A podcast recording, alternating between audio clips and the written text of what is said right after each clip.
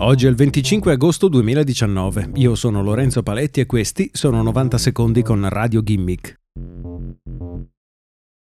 Lo scorso 11 aprile un'astronave privata israeliana si è schiantata sulla superficie della Luna a causa di un malfunzionamento dei motori che avrebbero dovuto frenare la discesa.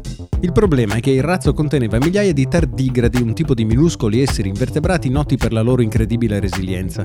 È molto probabile che gli esserini siano sopravvissuti all'incidente e questo pone dei dubbi riguardo i limiti che dovremmo imporci sul trasporto di esseri viventi in giro per lo spazio.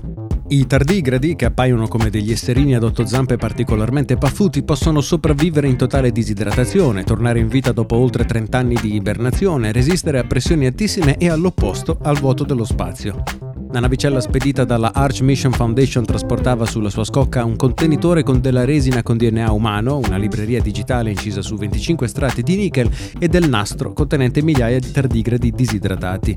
Gli esseri sono probabilmente in uno stato passivo in questo momento, ma è possibile che con poche gocce di acqua possano tornare in vita. Il contenitore aveva lo scopo di trasportare informazioni sulla Terra in giro per lo spazio. Non è illegale per una compagnia privata lanciare nello spazio esseri viventi, ma fa riflettere l'idea che chiunque possa modificare l'ecosistema del cosmo senza un controllo esterno.